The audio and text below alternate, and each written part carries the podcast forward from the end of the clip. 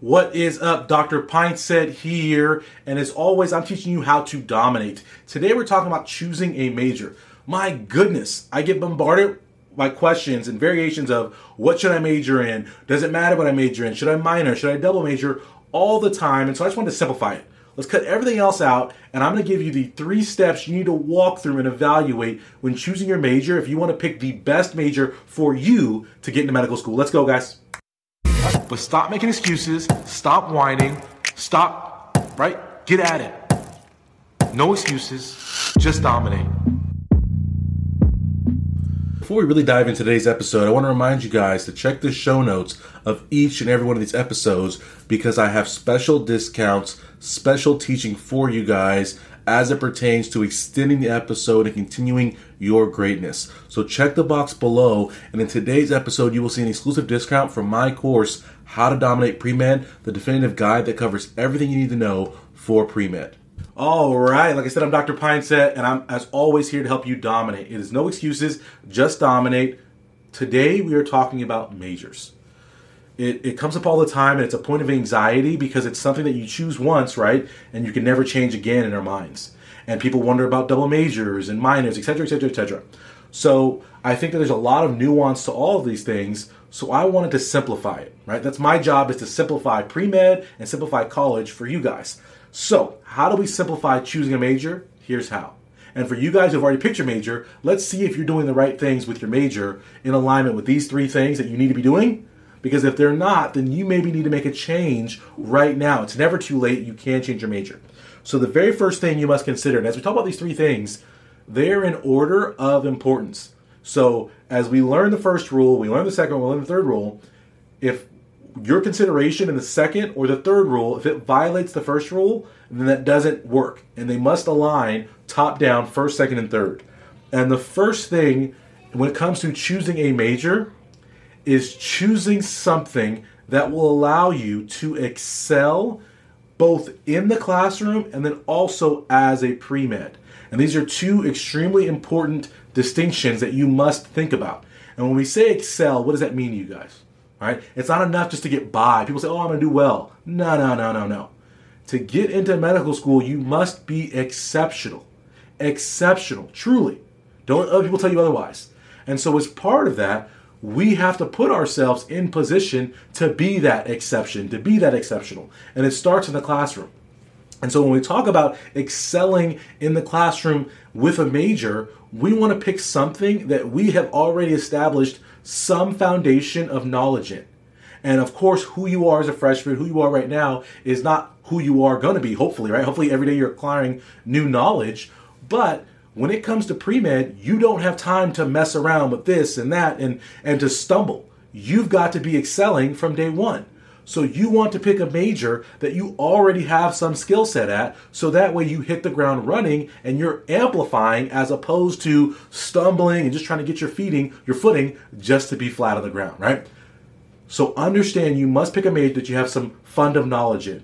The second part of that excelling in is that you want to pick a major that is going to have the support for you. So I've had students who were in a major because they were interested in it, they thought they could excel, but it was a school that was not designed to really teach that major, and they didn't have the curriculum to support it, meaning the teachers weren't strong in that area, and they also didn't have the support resources. Not enough TAs, not enough tutors in that area to support that, so that's something else you want to think about in terms of excelling. Then, once we can excel in the classroom because we have a fund of knowledge, we have good teachers that are solid, and we have the support we need around us to excel there, we then also want to make sure that our major allows us to excel outside of just our classes. And what I mean by this is if you pick a major that is too work heavy, and this is what happens to engineers who are trying to be pre med sometimes, if they don't necessarily have the study skills to step up to it, right? So, how are your study skills? You must be a good enough studier to do well in your major while still having the time to do all the extracurriculars that are required. So if you pick a major that has a, a heavier workload than what your study skills will allow you to do, then you're not going to have the time and the energy to do the extracurriculars required to have a balanced application, and therefore your major is not attuned to you excelling outside the classroom and getting into medical school. And I say this, right? The the I guess the corollary caveat to this is is if you like a major but it's lots of work like engineering right? Or like a, a hard, like a chemistry. Those are hard majors, and there's lots of work involved in those.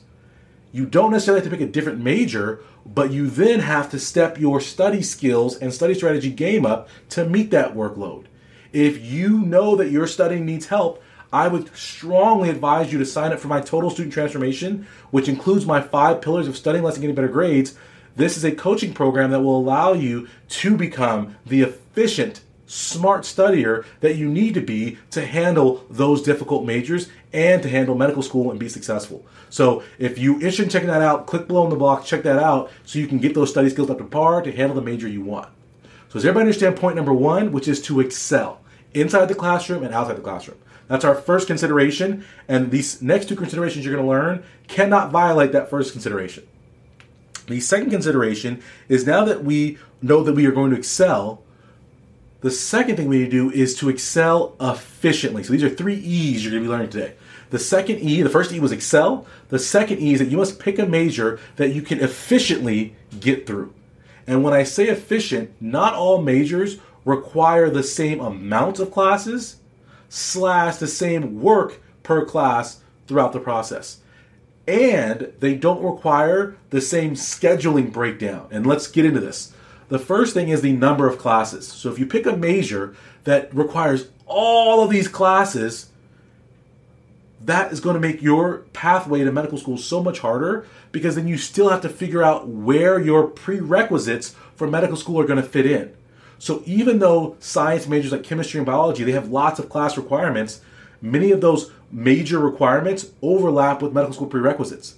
But if you pick a major, and I had a student who was a math major, and we sat down and we looked at their layout and what they would have in front of them, they had all these classes, a ton of classes, and none of them qualified for the medical school prereqs. So they would also have to do that, and there was no way they could do it all in under six years. Like they would have to take them five plus years to be able to do that.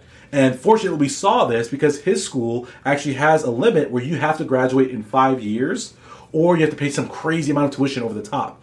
And so by switching majors to something that was more in line with the prerequisites, and then taking the math classes for fun, this student was able to have classes they're excited about, but still efficiently fulfill their pre medical uh, prerequisites.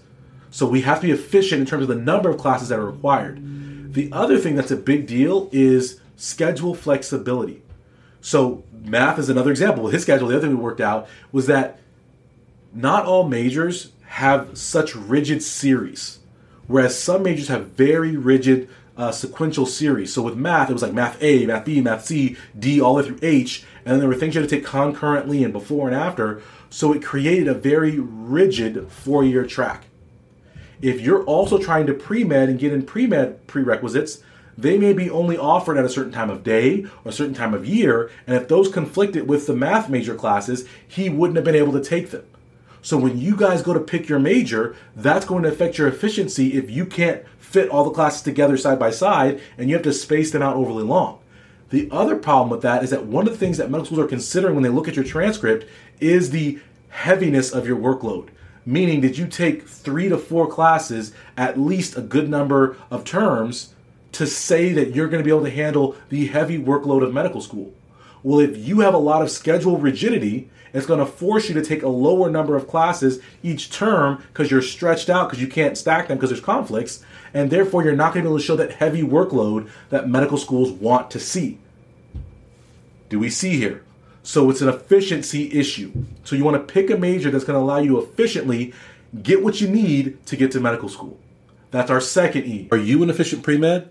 Let's take a second and let's ask ourselves this question because I know so many pre meds are just blowing in the wind. They're going here, they're going there, and they're zigzagging, and they don't have any direction towards their med school dreams. And for you guys, we have to recognize this. Your dream is not just a pre med. Saying you're a pre med is not enough for you. What you really want is to tell people that you're a doctor. What you really want to do is change lives through your doctordom, through the healthcare, through the treatment you provide for patients. So if this is your dream, have you done everything you can to make sure that you are absolutely informed about what you need to do? I encourage you again to check below in the show notes and check out my course, How to Dominate Pre-Med, the definitive guide, because I literally lay out from A to Z everything you need to know to get into medical school, to become a competent pre-med, and to get in. So check that out. Let's get back to the show. Are you guys all with me?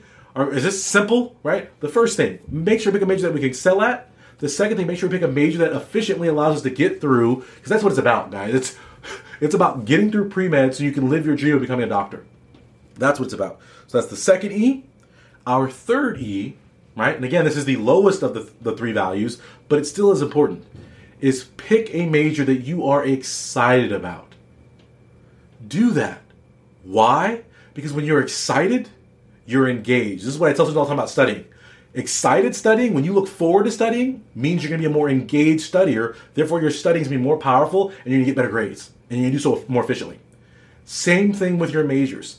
If you want to, right, be, if you're excited about the major, you're going to be engaged in the material and therefore you're going to be a better and more efficient student and you're going to get better grades in those classes you're going to go the extra mile it's not going to be torturous to sit there and rework problems because those problems are things that you're interested in actually knowing and solving so that excitement factor is going to go a long way to boosting the potential you have to get great grades and excel the problem and the reason i think it was very important to have this three step process is that a lot of students focus on the excitement factor first.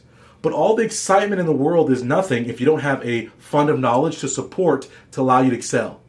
All the excitement in the world is great, but if you can't efficiently schedule your classes, it's going to put undue burden on you that's not going to make that excitement matter.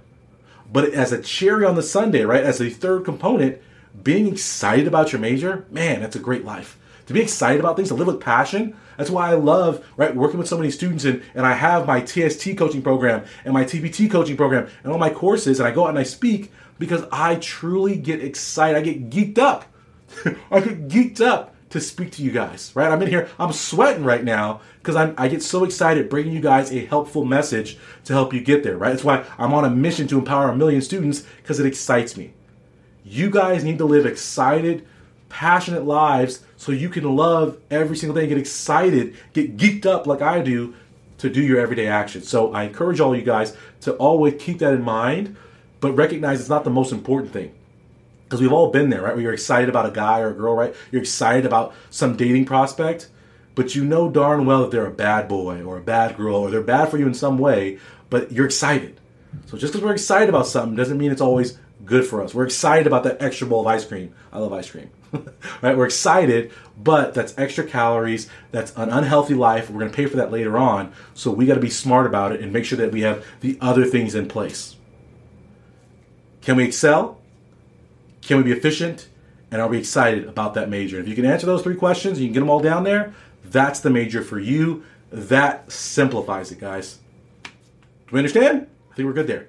Thank you guys so much for joining me today. I'm Dr. Pineset. As always, what is it? No excuses, just dominate. Let's get there. I encourage all of you guys, if you need help making decisions about your pre med pathway, if you need resources to get to the top, please visit my website, studenttransformation.com, and get into one of my courses, get into one of my coaching programs. Let me mentor you, let me shape you into your greatness. Check it out, studenttransformation.com, and I will see you guys next time. I'm out of here. Today is the day, guys. No more excuses, no more complaining. You're going to take your future in your own hands. You're going to dominate. You're going to be successful. Get to my website, studenttransformation.com. I challenge you. What are you going to do today to make your life better?